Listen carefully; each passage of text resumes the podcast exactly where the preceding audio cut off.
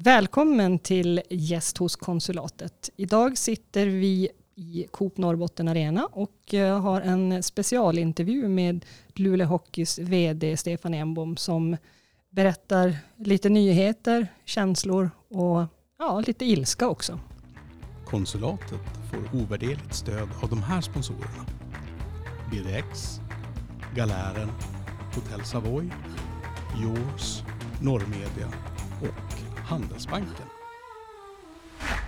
Säger vi välkommen till Stefan Enbom som är VD för Luleå Hockey.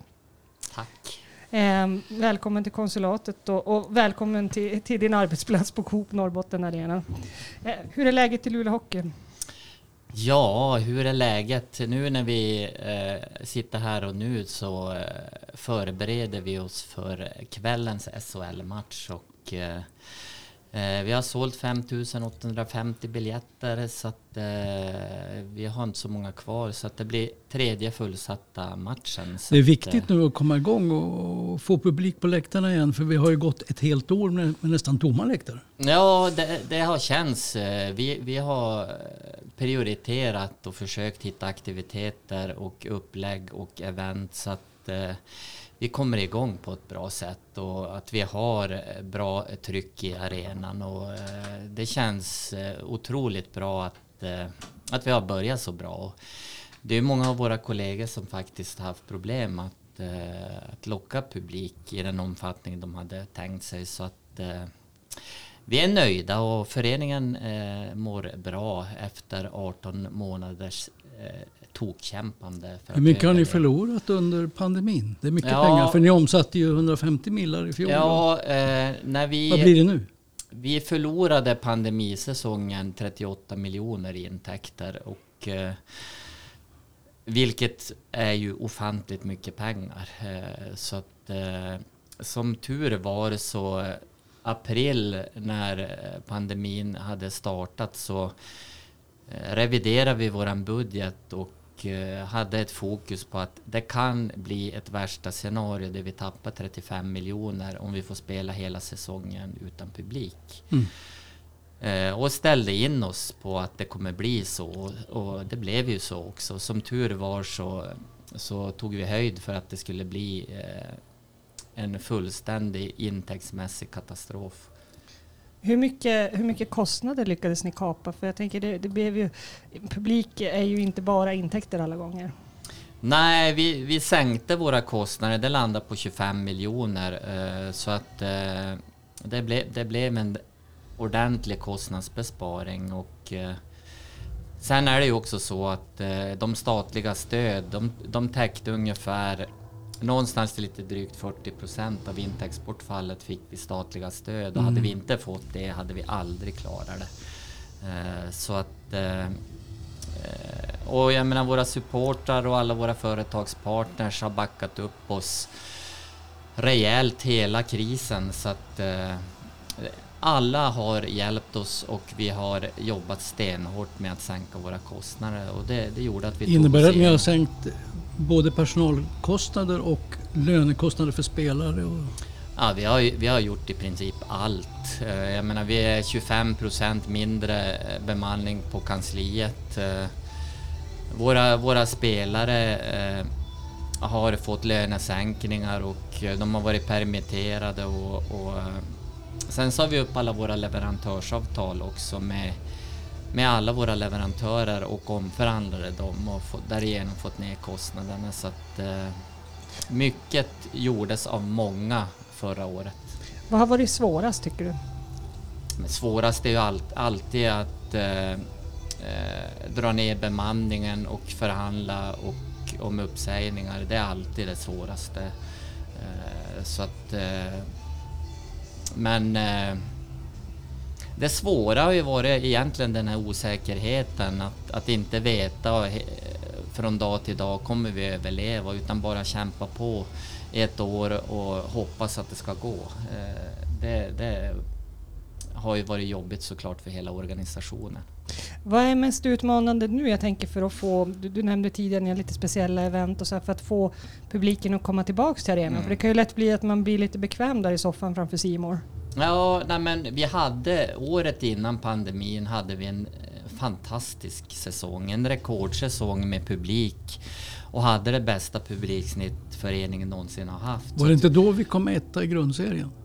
Nej, inte Eller var det året ja, innan? det var Jo, det. det var det, det va? var det året, det är sant. Du, du, är, du är pigg och minns bättre än vad jag gör. Nej, men det, vi hade sportsligt ett fantastiskt år. Eh, men vi hade också ett väldigt bra drag i arenan och vi hade nästan 5 500 tror jag det var i publiksnitt. Eh, så att på något vis att ta med sig det momentum föreningen hade innan krisen och, och ta med sig det eh, och fortsätta i lite grann där, där vi slutade. Trots att en del förutsättningar har förändrats. Så att, så att bygga upp det här momentumet och den här positiva spiralen föreningen var inne i och ta det vidare, det, det är utmaningen. Eh, om man, säger, man följer eh, hockeyn i media och sådär så, så har ni gått ut lite grann och, och haft lite problem att locka publiken tillbaka till dammatcherna. Mm. Hur, eh, hur tänker ni och hur jobbar ni där? Vi lägger väldigt, eh, väldigt mycket tankearbete och resurser på att fundera över den frågan. Vad vi, vad vi har konstaterat är att många av våra säsongskortare har inte gått på SDHL-matcher i samma omfattning som man gjorde tidigare.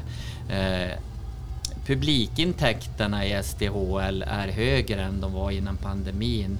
Så att vi har fler som köper, kommer hit och köper lösbiljetter men vi har mindre folk på läktarna på grund av att säsongarna eh, har valt att, att inte komma. Och, och när vi pratar med, med dem så de anger ofta att en viss osäkerhet nu i de här tiderna, att man vill inte gå för, på för många matcher eh, och att det är tidsbrist och så vidare. Så att, eh, men eh, eh vi, har vi har tänkt så här att våra SDHL-matcher kommer vi lägga ett väldigt stort fokus att göra dem eh, Att det ska vara en trevlig gemenskap för kompisgänget eller vem det nu är, eller barnfamiljen att komma hit eh, och, och bygga, bygga väldigt bra event, framförallt mot barnfamiljer. Eh, men också kompisgäng och andra som lite grann söker en gemytlig och trevlig gemenskap. Och vi planerar för fullt för det och kommer köra våran första SDHL Kids där i, i början av december som eh, vi hoppas kunna bli en, en riktig hit. Så att Sportsligt, sportsligt har det ju gått bra. Om man nu sportsligt har det... bortser från förra helgen sådär. Ja, och samtidigt så är det ju... Det, det har aldrig någonsin varit så mycket tittare på våra SDHL-matcher som det är här och nu. Att, eh, vi hade ungefär 200 000 TV-tittare på SVT i premiären mot Brynäs. Och I dagens TV-värld är 200 000 fantastiskt bra eh, siffror. Eh, så SDHL, både Simor, Telia Simor och SVT är supernöjda över tittarsiffrorna i SDHL. Kul. Och det hoppas ju på något Det kommer ju slå igenom i ett ökat intresse och, och att, de, att de kommer sen och ser dem live. För eh, hockey ska ses live. Eh, TV är ett komplement när de spelar på bortaplan. Det är ju så vi ser Och när, när, när kommer vi att ha både damerna och herrarna nu då etta? Ja, eh, Kan vi ha det samma år? Absolut att vi kan. Jag menar, vi, vi gör... Eh, vårt SDHL-lag gör vi ju kontinuerligt en, en väldigt offensiv satsning för vi går ju för guld, det är ingen tvekan om det. Och, och, eh, vad som är bra med vårt SHL-lag, det var att vi sparade ju ladorna och, och gjorde... Vi gjorde ju inga som helst spelarrekryteringar utan vi till och med avvecklade spelare från SHL-laget under våren. Eh, men det gör ju att vi sparar det i ladorna och kan vara väldigt offensiva i spelarbudgeten eh, inför den här säsongen. Och, och vi har ju laddat på så att... Eh, Jag såg ju en grej apropå när du säger spelarbudgeten. Alltså i någon utredning som har gjorts om ekonomin i SDHL och SHL. Att det finns inget samband mellan lönekostnader och eh, resultat, så att säga placering i tabellen. Luleå Hockey har de åttonde eh, lägsta personalkostnaderna i hela SHL. men kommer ändå väldigt högt i tabellen. Men många lag har ju högre personalkostnader och kommer längre ner i tabellen. Ja, nej, men det är ju det vi lite grann lever på. att eh, Vi kommer aldrig någonsin kunna ha lika mycket pengar som lagen som har, kan ta in 12 000 i sina arenor. De, de ligger på ungefär 50 miljoner mer i publikintäkter Mm. per år och vi kan inte konkurrera med pengar utan vi måste vara smartare, jobba hårdare eh, och ha en högre grad av utvecklingskraft i hela organisationen för att, för att kunna vinna.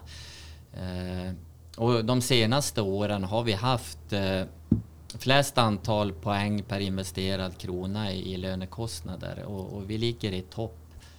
Eh, och det är ju att våra sportchefer och våra tränare gör ett fantastiskt bra jobb. Eh, Men du, hur ser det ut nu då? Har ni, finns det pengar i kassan eh, för att göra man säger, ytterligare rekryteringar under pågående säsong? Med tanke på att ja, vi har ett litet osäkert skadeläge och, och liknande. Ja, det gör det. Vi hade ett styrelsemöte förra veckan och där vi gick igenom det ekonomiska läget och hur det ser ut. Och, eh, styrelsen har ytterligare en gång tillskjutit medel ifall eh, våra GM och sport, eh, tränare känner att på grund av skador och annat måste vi, måste vi rekrytera. Då finns det pengar till det. Hur, hur många spelare finns det pengar för? Det beror väl i och för sig på hur dyra de är givetvis. Ja, det beror, det beror alltid såklart på det. Men, men i ett första läge är det ju nu, det är ju ingen hemlighet att det är backsidan i SHL-laget som är, är på tapeten. Och i, SHL, i SDHL-laget så vill vi gärna plocka in två, två forwards av yttersta internationell klass. Att, eh, och det finns det pengar till. Ja. Hur ser möjligheterna ut för att göra det? Finns det spelare på marknaden? Eh, Det finns väldigt begränsat, men det är en tid där det börjar lätta lite grann, framförallt på här sidan och det påverkas mycket av NHL och eh, att de börjar släppa en del spelare, att det börjar röra sig också i Ryssland, i KL, att eh, det, det kan bli en del spelare över. Så att, eh, sen när det gäller damsidan, där, där kommer vi nog förmodligen eh, tvingas vänta till Många av de bästa i världen, de är, de är väldigt fokuserade på OS. Eh, så att eh, vi, vi har nog en tanke att försöka ta in eh, någon spelare efter OS. Så att sista, sista tiden åt slutspelet så ska vi kunna ta in, ta in bra spelare. Och det har vi gjort När stänger fönstret? eh, 15 januari Ja. Okej. stänger det. På, på eh, damsidan. Ja. Spännande. Du lyssnar till Konsulatet som stöttas av BDX, Galären, Norrmedia, Yours, Hotell Savoy och Handelsbanken. Men du, jag tänkte på det här med, med skadeproblematiken. Eh, det har ju varit väldigt eh, mycket i Hockeysverige angående den här eh, historien med Fredrik Styrman och tacklingen och efter, efterföljande, eh, vad ska man säga, inte incident, men ja, det som hände sedan. Har, hur, hur har ni resonerat kring det? För det har varit, eh, en del säger att det där hade varit en, en misshandelsdom på gatan. Mm. Ja, nej men eh, jag har levt i någon slags, och det har vi väl alla, en kombination av att vara brutalt ledsen, förbannad, besviken, upprörd eh, i någon slags kombination. Eh, för jag, jag var ju på matchen och när det hände Fredrik så gick jag ner till omklädningsrummet när han, han kom dit och det, det, var, det var inget trevligt. Och, och jag skjutsade hem från Kallax också när vi kom hem till, till Luleå. Och, eh, jag, jag, jag blev eh, förbannad och ledsen och besviken. Eh, för jag, jag, jag tycker att det var ett brutalt övergrepp eh, på en kille som inte överhuvudtaget var inställd på han var ju försvarslös dessutom. han var försvarslös. Det är, en, det är en, en Djurgårdsspelare som går in och slår efter pucken på våran målvakt. Och gör man det, då får man räkna med att man blir utboxad. Mm. Och det är det Fredrik gör. Han boxar ut den så att han ska sluta slå på våran målvakt och håller i klubban hela sekvensen. Eh, och han blir, eh, han blir överfallen. Eh, och eh, vi, vi har framfört vad vi tycker om det i olika sammanhang i SHL och i SIF. Att, och vi tycker att domen var alldeles för lindrig. Jag tänker det här efterspelet som blir också från diverse hockeyexperter där man, där man anser nästan att han får skylla sig själv.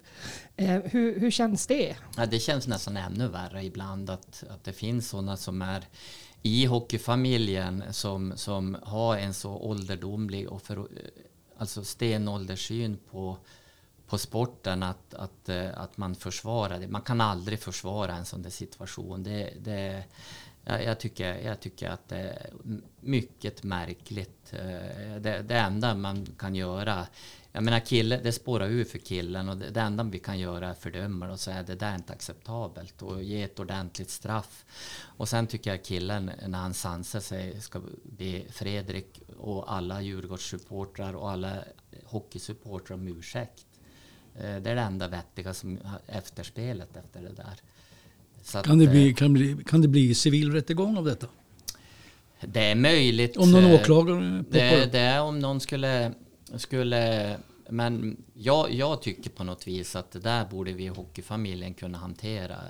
Jag, jag tycker att... Men hade det skett utanför en ishall så hade det väl blivit ett åtal för misshandel? Ja, det hade det definitivt. Det, hade varit, det, det, är ingen tvekan om det. Men nu är ju det här prövat i olika vad som gäller för elitidrott, hockey och fotboll och vad det nu är när det händer sådana här saker. Och, eh, domstolarna har ju den grundinställningen att det här ska hanteras av sporten. Eh, det är en situation som inte kan leda till misshandeldomar. Eh, men hur tänker du då? Det, det är ju som du säger, det, Holland här som du tycker spårar ur och sådär. Det, det, skulle ju kunna hända kanske en utav spelarna i, i, i Luleå Hockey. Hur, hur känner du för att eh, ta den ställningen om det skulle vara en Luleå Hockeyspelare som gör på det här viset?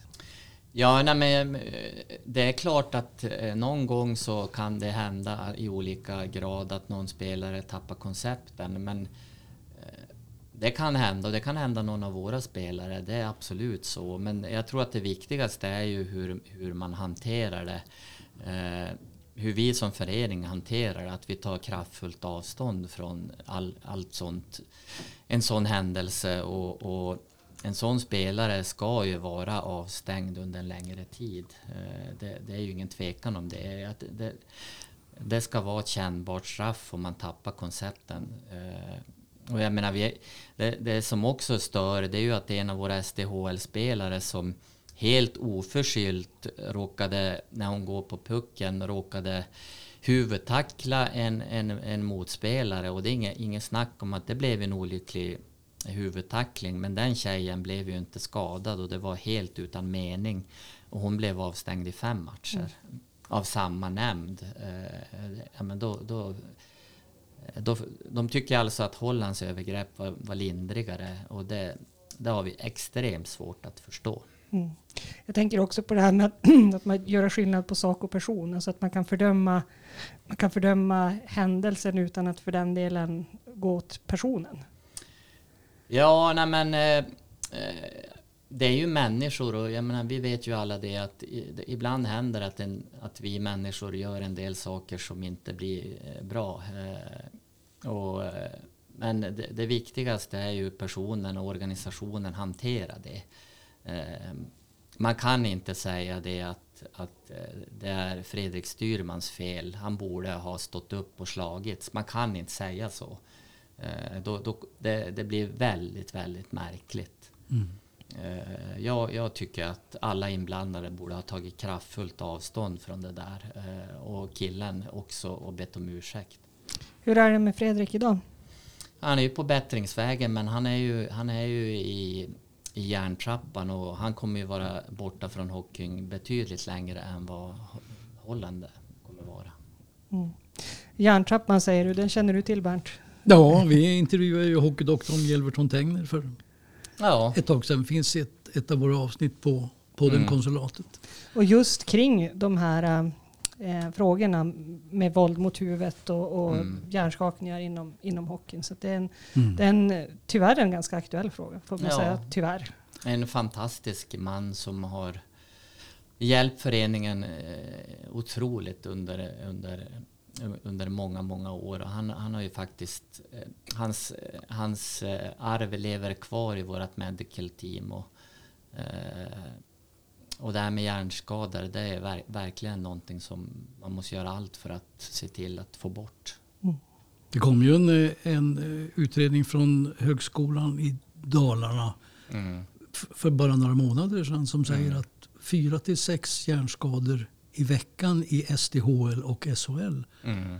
just nu. Mm. Det är ganska allvarligt. Ja, det är det. Och, och, det- och Det är en dålig utveckling. Det ändå, och det, vad som är bra det är att det har varit en vä vä- väldigt positiv utveckling när det gäller huvudskador de, de senaste två åren. Framförallt i SDHL har det varit en, en väldigt positiv utveckling. Det går ner men det är fortfarande på en alldeles för hög nivå. Eh, Så vi, det görs otroligt mycket för att försöka få bukt med det. Både när det gäller material och beteenden och, och, och allt. Eh, framförallt respekt eh, mellan spelarna. Eh, men det är fortfarande ett problem. Men vi ska avrunda med Stefan. Jag tänkte du skulle få avsluta med att säga vilken, vilken position är Luleå Hockey på när grundserien är färdigspelad? Ja, Och då är, det inget, då är det ett löfte. eh, nej men eh, vi har, vi har ju sagt, eh, vi har sagt så här att målsättningen för året att vara topp fyra i, i SHL och eh, det, är den, det är den absoluta målsättningen vi har och jag, jag är ganska övertygad om att det kommer vi klara. Sen kommer det vara, eh, det är alltid, det är någon poäng hit eller dit eh, i slutändan, så, men eh, topp fyra. Eh, och SDHL? Eh, SDHL har vi, har vi en målsättning att, att vinna serien och gå till final. Eh, och i finalen vet man aldrig riktigt vad som händer. Och det, det, det, eh, jag skulle inte bli förvånad om vi lyf- lyfter bucklan till våren med tjejerna. Det låter väl bra Bernt? Kanon tycker jag. Ja. Tack så mycket Stefan. Tack ska du ha Stefan. Tack!